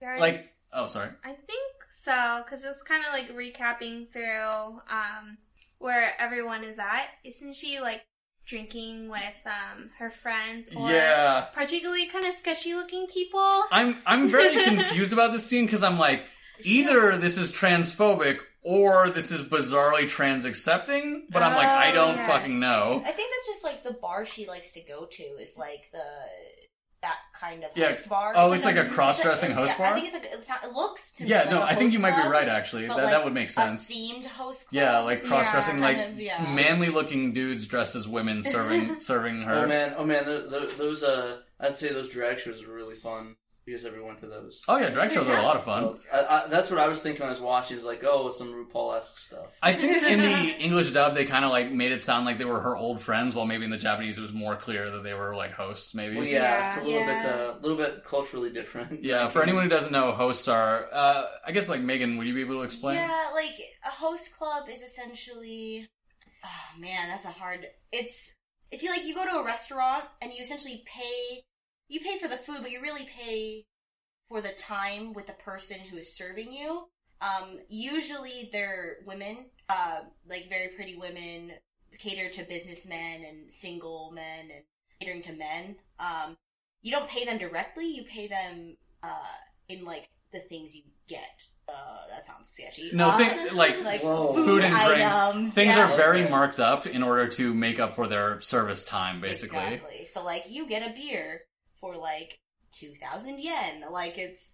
I don't actually know the pricing. I've never actually been to one. Yeah, it's sort of the modern incarnation of, like, I guess, like, geisha culture, sort of. Mm-hmm. But, like, it's, like, related, but it's not a direct analog. Yeah. That's really interesting. Do they have anything like that in the U.S.? No, it's not really. No. Yeah, it's like... It's the only places outside of Japan, it's like... well, sort of. The only places outside... Like, not escort in the sense of a prostitute, but like an escort in a sense of someone who's paid to spend time with you. Yeah. The only places where it's big outside of Japan really is like other parts of East Asia. Mm-hmm. Like, Europe? East Europe? No. I don't know. I'm not sure. I mean, I'd have to... I can't categorically say no, but I don't know. No. So I know a lot of the anime cons do like the was it... Maid cafes? Maid cafes, yeah. Maid cafes are actually very, very different from host clubs. Maid cafes thrive on cuteness and kawaii. Oh yeah, culture. I meant the business model rather than. Oh no, it's a very very similar business model. Yeah, rather than like the lustfulness. Yeah, I gotcha. Fair enough, okay. I gotcha. But yeah, so that's what his mom's doing. So he can't like possess her either. So like he feels kind of fucked. And so like let's transition. Yeah. By the way, yeah. So that's what she's doing. So. Yep. So Botan's like, wait, I have a fucking idea, and then like possesses Keiko's mom, who's like in like heat exhaustion or whatever, and basically says, "Your dream was real. Fucking go back." It's like abandon your mother. Yeah. It's actually in retrospect that is kind of creepy. So Keiko runs over and has a near miss regarding the timing, and like there's basically a part where Botan and Koenma are shown, and like, you know, Yusuke had followed them there, and they're like, oh, she missed it, he'll never come back now, or he'll be 52 years older, but like the shot is framed in such a way that you can't tell that Yusuke is no longer behind them. It's actually like a really cool shot. I put my hands up in sort of like the cinema rectangle, but you can't see that obviously. Were you talking about Leverquid's video? Yeah, let's say that. Yeah, well, But anyways, so yeah, Yusuke gets up, he's alive, woohoo! It feels like the episode could have ended now, but then they're like, no, now it's time for your transition back into life. You know, that's what I thought was interesting, that I felt the episode felt really long because it had, like, two different parts. I thought at first that maybe it might have skipped, it might have went to the next episode, but I looked at the time thing, I was like, wait, this is still not done? Yeah. I was surprised. I like it, but it is weird because imagine, so when we all, like, we binge watch it now, it's like, whatever, but imagine seeing that on a weekly basis and being like, wait, what the fuck are y'all doing? Yeah, I just think that maybe if they would have just closed it off on that one, just extended it, I think that would be a good stopping point, but, you know, maybe our views as Westerners for anime is a little bit different than I think it's even public. Different. Like, it feels like that was uncommon even in anime. I think that's more like this is just a function of maybe the way they tried to speed up the beginning of things to get to the fighting. Yeah. You know, one of the best examples I have for intros was the JoJo's Bizarre Adventure for that first episode. Oh, yeah. That's a half and half episode, too, yeah. A little bit, but it flowed really well, and I felt like it told the intro story a lot faster. That dude killed my fucking dog. Yeah. Now we're brothers. Yeah, I mean, but it made sense, though. Like, watching it, I never got bored of it. And I think maybe if they did something like that, where they sped it up a lot, I think that would have been better for the resurrection arc. I would have really liked if, you know, Yusuke and Kuwabara just played rugby at some point. It would have been pretty great. Yeah, I think they should just have JoJo's Adventure except for place of Yusuke and Kuwabara. That's season 4 of JoJo. But anyways, so yeah, second half of the episode, Yusuke comes back, and these two dudes threaten him, one, not knowing who he is, but two, his reaction freaks them out, because his reaction is, you guys can see me? And he kind of gets, like, tears in his eyes and, like, almost hugs one of the dudes. And, like, the guy's, like, about to beat the shit out of him. And his friend's like, whoa, whoa, whoa. It's fucked up to attack crazy people. Let's step off right now. I think it was more like, oh, don't attack him. He's crazy. Like, do something crazy. Yeah, no, like, the Japanese and English, one of them was like, oh, he'll fucking kill you. And the other one was like, that's a very bad thing to do, my friend. Yeah. We have honor. Yeah. We ain't gonna mess with that. Have honor, man. Let me tell you about my feelings towards mental health and how you shouldn't do this. Well, no, even in Japan, the Japanese one, it seemed like it was more, oh, that guy's crazy, as in he might do something like stab him or, like, cut his head off. I think it was, like, a bit of both, which is kind of a commentary. Maybe. Yeah, like, they were just weirded out. They're like, Pretty much. Anyway. So, Yusuke says to be alive is a wonderful thing. He walks by an alley and sees a fortune teller. So, the reason I'm cracking up is, like, twofold. One, this fortune teller is dressed up in a way that I see very commonly in, like, mid to late 80s and early 90s anime, manga, and video games, where, like, all fortune tellers for some reason were rendered with this, like, cone robe thing, like cloak. It's like a burka almost. Yeah, it's like a burka because, like, I think it was a combination of, like, the Middle Eastern. It was a combination of the Middle Eastern thing, but also, like, Western, like, oh yeah, Christian symbolism, because sometimes they would have crosses and stuff. Yeah, and mix up things. It's very weird. I know that it is a trope. Like, it appears in Earthbound. It appears in The Legend of Zelda. It appears in, like, Ganbare Goemon, which is an amazing video game y'all should play. And where, like, this was that the purple people? Yeah, I think it's the purple people. Yeah, I gotcha. And, like, so I'm wondering what the fuck the originator of this trend is. I wonder if there was, like, a pulp manga or, like, pulp movie made in the 70s of, like, the fucking cult, you know, but, like, in Japanese. Yeah, I think that'd be interesting because it's like when you hear about, I guess, any religion in Japan. I don't know. I think, like, any of the Christianity, you mean, like, or, like, Christianity. I'm not sure about Islam exactly with how their view of it, but Christianity for sure. It's just, like, this exotic thing to them. That's why it shows up in so many things, and it's widely out of context, usually just there for, like, a hashtag aesthetic. Let me tell you about Evangelion. Yeah, I'm surprised how popular Christianity was there. I saw, like, the chart, and it's like Buddhism, and it's like, it's like almost 50, but then Christianity is like 30-something %. But to be fair, when you looked at that statistic, was it just the people who were religious in Japan? Because I have a feeling a lot of people, according to my host family when I lived there, they said that, like, a lot of people weren't actually really religious. Yeah. Like, they'd be Shinto, but they just kind of went to the shrines out of habit or tradition versus actually, like, I believe in what this religion is. Yeah, it's interesting. Japan's odd in that there's a lot of, like, I do this for cultural reasons rather than, like, professed belief. But, like, There's an intersection there, but I don't have enough information. You know, I kind of feel the same way about that. Like, a lot of stuff I do, even though I'm not religious, it's cultural. Like, you know, the Christmas tree, visiting family, having tradition, you know. Well, the Christmas tree is especially weird because that's not even originally Christian. And, like, in fact, there's a part of the Bible that straight up says, like, do not decorate trees. Like, specifically. Well, no, it specifically says, like, don't do that. That's pagan shit. And then later people are like, pagan shit sounds pretty good, my friend.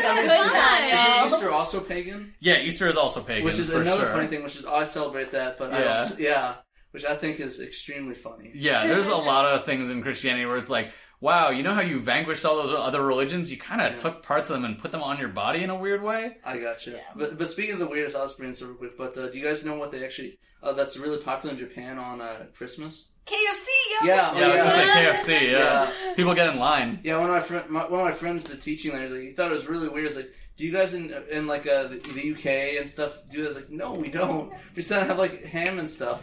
Yeah, so I thought that was really interesting. Yeah, Christmas, I know this is really off topic, but Christmas in Japan is like a couple's holiday, which is like really a family holiday. It's like you and your potential mate or like a group of friends go out to do a kuripa or like Christmas party, order chicken, especially from KFC, grab some drinks or sodas depending on how old you are, and like go ham. Like it's an interesting holiday. It's more friends and couples than like a family tradition. Oh man, I kind of want to start doing that on like the 23rd or some shit. Yeah, they do that podcast kuripa party. Yeah. I'm down. But like we'll record the podcast too. But anyways, let's finish stuff. So going back. So Botan is the... Well, oh, sorry, I spoiled it, but the fortune teller is fucking Botan because it should be really obvious to anyone who can fucking... No. I didn't even know that. So Patrick, funny story. This is a trend in Yu Yu Hakusho. I won't explain more than that, but there are characters where it's like, we know who that is. And sometimes they keep it secret, quote-unquote, for like 50 episodes. Yeah. Oh, and then, then they're just like, oh my god, I can't believe it was you. It's like, that was literally the same voice actor, you fucking idiots. Like, same outfit, same. Oh, you're just wearing a mask. Like, I love Yu Yu Hakusho, but that is like one of the dumbest things about the entire show. Like, this is a repeated thing. It's like when you put sunglasses on a character, like, who is that? Yeah, it's very Superman. It's very Superman. But yeah, they reveal themselves. I mean, well, no, they don't reveal themselves yet, but basically... this person says, oh, you still have a mission. Yusuke's like, what the fuck are you talking about, you crazy psychic person I've never met? Crazy psycho. Yeah, and so he goes to a cafe and, like, just, like, finds these dudes from Rukufuji Middle School. But that's only in the English version. In the Japanese version, it's, like, Kasen... I can't fucking pronounce it, which is probably... Banabuchi? Yeah, well, I probably also took it down wrong, which is part of the reason that they probably didn't render it or didn't say it in the English version, because like, well, we're gonna fuck this up, y'all. So these dudes are just talking about how they're taking over the territory, which, you know, pisses off Yusuke, because like, he used to be the toughest dude in town, and like, they obviously don't know he's back yet. And then one of them brings up, like, yeah, we fucking stomped Kuwabara's ass. Like, if Yusuke was here, like, it'd be a problem, but he's not. He's like, surprise, surprise. Yeah, and so Yusuke looks over at, like, one of the dudes and sees that he has, like, demon horns, which, you know, he's like, that's kind of weird. Like, you know, just a bit. But, like, the guy's like, yeah, I fucking made Kuwabara steal something for me. And then Yusuke's like, Kuwabara would never do that. He's too honorable. And then Kuwabara comes through the door. He's like, I fucking stole this shit for you. But the guy looking through it is like, that's weird, Kuwabara. I didn't know they gave receipts for fucking stealing. And, you know, so Kuwabara's like, I fucking got you the manga. What's wrong with you? And then he's like, no, I want to teach you the joy of stealing, which... One, if a normal dude, and you didn't know the guy was a demon, fucking said that to you, wouldn't you be a bit creeped out? Yeah. Like, that's some gang initiation shit. It's well, like, I mean, that's the point of it. They're a gang. That's what I took from it. But, like, so they're like a gang, but not in the way that it's like, we're going to get into hard drugs. It's more like, we're toughs and we want to beat people up. Well, I mean, yeah, that makes sense. I mean, if you're doing that, you're not going to have them whack a person. You're going to have them steal something or show something that's, you know, delinquent or something that's, oh, you're cool, you stole this, or, oh, you beat up this kid, or, you know. But I think it's like a honor among, like, punks and tough guys thing, where it's more like, no, we're more here to beat ass rather than steal things. Yeah. Maybe, I guess it's maybe just a cultural thing. I think that's like exactly the thing. A Western where stealing is considered the, like, cool lesser thing as opposed to, like, beating the shit out of someone. Exactly. Yeah. Right. Well, publicized because, you know, there's honor in a fight. It's like a fisticuffs between men. But when you steal something, it's just like, where, what profits do you get from that? Yes, you get that item for free, but I don't know, that it isn't much of like a challenge. There's no control of will between two individuals. It's just somebody stealing something from another person. Without their knowledge, really, too. Yeah. It makes you want to wonder if there's maybe penalties are a little bit lesser for stealing in Japan than I don't think so. Here. Fighting in Japan, the fighting is lesser than stealing. I've never seen a street fight in Japan. I don't think it's that. I think it's like young boys like to talk about like the few fights they've been in over and over and over again, like rather than like actually fighting that much. Like I'll say I have some personal experience, yeah. Like, with very much like, oh yeah, this fucking happened. It's like, and I'm going to talk about it for a couple months until the next one. Years. I still talk about the one fight I've ever been in, like, years. Yeah. I was like 16, guys. Oh my god, yeah. That was some fun times back in the day. But I think it's more like that. It's just the bravado of like, yeah, we had a fucking rumble one time. And then like, if you went back and had video footage, it'd be like, this is the lamest shit on the planet, actually. But yeah. Always are. Yeah, it always ends up with one of them grappling the other guy and just punching him or doing some dumb punch thing. Yes, exactly. It's not as cool as Yu Yu Hakusho. Except for that one time I shot energy out of my hand. It was crazy. Oh man, I did that last week. Oh, that was so good. I shot it out of my dick. Damn. Anyways, well, podcast over. But yeah, so Yusuke's like, well, how the fuck could he, you know, get Kuwabara to do this? Kuwabara's a good guy, but he's like, well, he must have something over Kuwabara, and the person's like, you know, I'm going to hurt Aikichi. And then, like, he's like, oh, he must have some cute girl that Kuwabara likes. And then, like, basically, they bring out Aikichi, and it's a fucking kitten. And, like, you know, Kuwabara's like, because he, you know, secret, even though he's, like, a big tough guy, he also has, like, a really soft spot in his heart for little cats. And so Yusuke, you know, does the stereotypical anime falling over because of how fucking shocked he is moment. And so they're like, let's take this outside. The Oni, like the dude with the demon horns is like, yeah, Kuwabara, beat the shit out of your friends or I'm gonna fucking kill your cat. He breaks a beer bottle on like, it's just like, Jesus Christ, this escalated, dude. Or I'll fucking kill your cat. I mean, he's a demon. So. Yeah, I mean, he is, and what's interesting is some of the worst acts of animal cruelty happen later in the series and they're done by humans. But, So I'm confused. So is he a demon or is he being possessed? He's being possessed. Yeah, he's being possessed. But I think the easiest way for them to indicate, like, hey, this dude's a demon, was to have like the horns appear on his head as opposed to And so, you know, so Kuwabara is considering whether or not to hit his friends. I don't think he ever really considered it, but his friends are like, just fucking hit us. We'll pretend it's the other dude, and then later we'll beat the shit out of him after he gives the cat back, which seems naive on a couple, you know, points.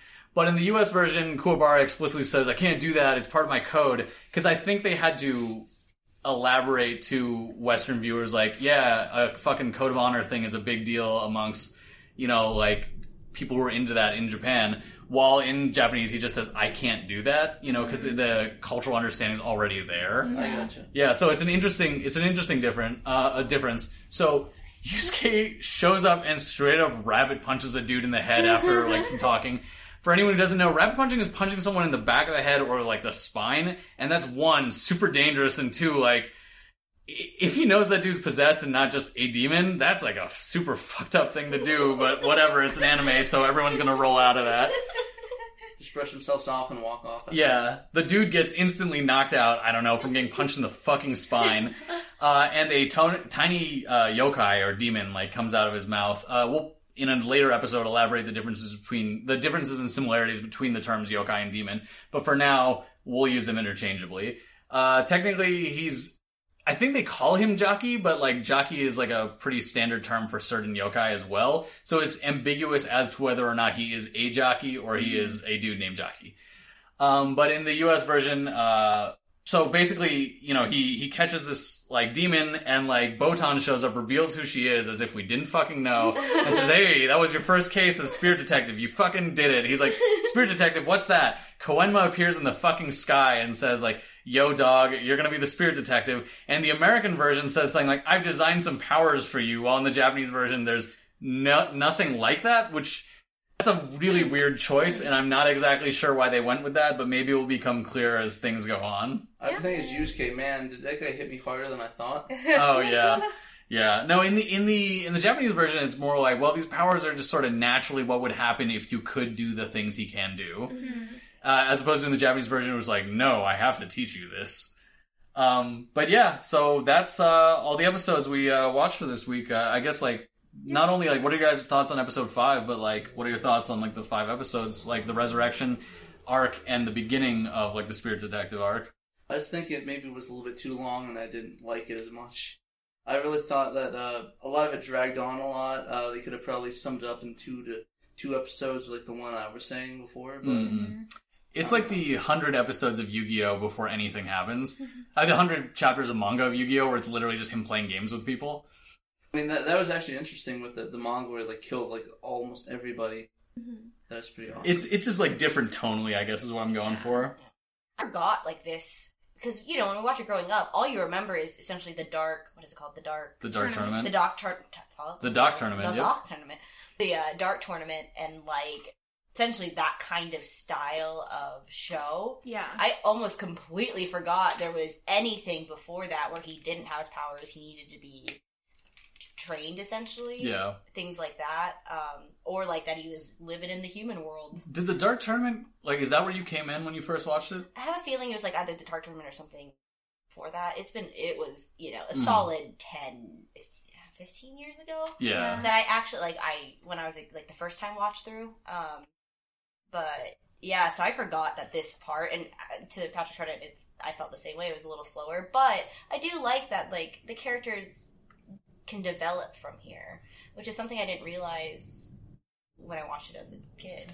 Yeah, when I first watched it, I came in during the Genkai Succession Tournament, which I think is a pretty good place to enter the series, because they reintroduced some characters from earlier after it anyways. Mm-hmm. But I think the place where the series, like, really gets its footing is a couple episodes before that, which is we're about to do for the next episode of the show, where you meet two of the other main characters and one dude who's the Raditz of the show, and that you'll never see him again. Yeah. Is he as weak as Raditz? Yeah, he's a Raditz character, but he's not, like, Yusuke's older brother or anything. Yeah. That'd be some... Yeah, yeah, God. That'd be some goofy shit. I still... Even though the Raditz part of Dragon Ball Z fucking happened when I was, like, a tiny, tiny child, I'm still disappointed that they never did anything with that character, because he's literally the main character's brother. But, yeah. He's like, the best jokes in Team 4 Star, though. So, I think it's made of paper mache or Raditz. Damn. Yeah, I guess. I really liked the first 5 episodes. I guess one thing that kind of was a little jarring was... the quality in animation, and this is something I'm always interested in as an artist-designer, is, like, especially when you come in watching, like, the later episodes, it's, like, when you watch the first episode, it's, like, that typical, not, like, super cheap, but kind of cheap animation, everything's kind of rounded, really bright colors, which is evident with, like, cell-shaded animation at the time.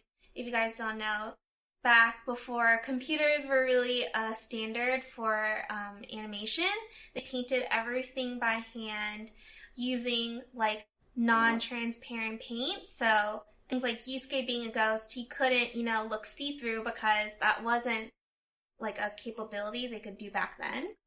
So I just wanted to say something really quick. She said the word cell-shaded. Not cell shaded. I meant traditional animation. Yeah, traditional animation cells, which are what cell shading is named after. I just wanted to clarify that because someone was going to fucking crucify us. Oh, sorry. Anime Twitter will kill us. And the cool thing is that a lot of those cells you can actually purchase and buy. Yeah. So if you, I mean, and they made thousands and thousands of these things. So if you guys, you know, ever want to, hey, how can I get part of Yu Yu Hakusho or become more of that? You could probably just pick it up and usually they sell on eBay for maybe like a $50 to $100 usually for those cells. Yeah. Have you ever wanted to see the part of Dragon Ball Z where Raditz gets pierced with the special beam cannon and, like, they just have shocked expressions on their face? I know I've always wanted that animation cell. Well, unfortunately, it's stuff like that's probably going to be in the thousands. Yeah, it's probably thousands of dollars. So, yeah. Almost, like, dumb as hell. Yeah. Yeah, it ranges depending on how good the scene is. So, if it's something like a back, you might be paying $15, $20. If it's something like, you know, an action scene like that or, you know, something really cool, you're going to pay more as it looks better. Yeah. Yeah, so there's like that difference that I kind of noticed, but episode 5 had a much higher quality in terms of animation than the first 4, and I'm thinking partly because it was such an intense scene.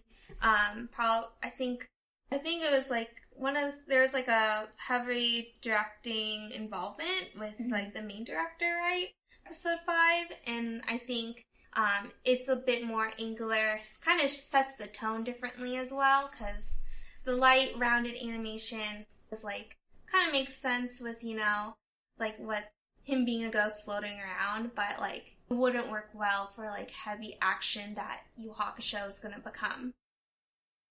Yeah, it will be interesting as we go through talking about the differences between the animation shifts and the manga art style shifts, and, like, why they occurred, because some, for the anime, has to do with personnel changes, while the manga has a lot more to do with the relative exhaustion level of Togashi, which, you know, we'll elaborate on in a future time, but it's pretty legendary, the work schedule he had at the time.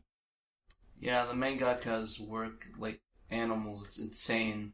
Like, maybe we'll bring it up probably at the next episode about how their work schedule is.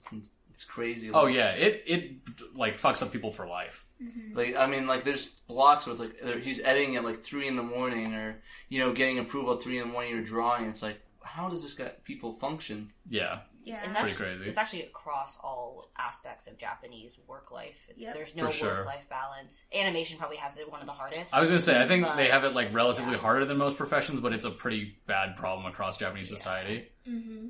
So, yeah, there's that. Heavy shit to end this episode. Well, yeah, we'll definitely talk more about that and do some research. Oh, yeah, for sure. Sarah, did you have something to say? Well, I feel like going back and watching the first 5, it just hits you with the nostalgia, at least it did for me. In terms of, like, where I would put it, it's definitely not my favorite, but I feel like it does set a really good tone of just understanding who these characters are, this is where they come from, and it makes you excited to see where they can grow. Good stuff. Well, anyways, I think we're going to close out the show. Thank you so much for listening to the first episode of the Yu Yu Hakusho. Your support means all 3 worlds, human, demon, and spirit to us. Please hit us up with questions, requests, or just a chat at our social media handles linked in the description below. Tune in for the next episode where we will discuss episodes 6 through 10. Yeah, thanks, guys, for listening. Have a great day.